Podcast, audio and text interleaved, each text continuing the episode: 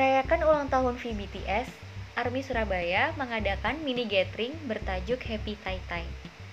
Berbeda dengan acara lain, event Happy Tai Tai yang digawangi oleh Magic Shop Event membatasi jumlah pengunjung hanya sebanyak 30 orang.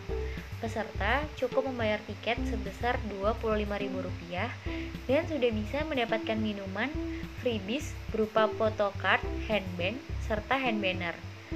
Para ARMY juga dapat membeli goodies dengan cara reservasi atau on the spot. Selain untuk merayakan ulang tahun si salah satu McNailan BTS, ARMY Surabaya juga memanfaatkan momen tersebut untuk saling mengenal satu sama lain. Di samping menambah koleksi photocard kece Kim Taehyung, panitia acara juga memberikan kesan mereka untuk event ini.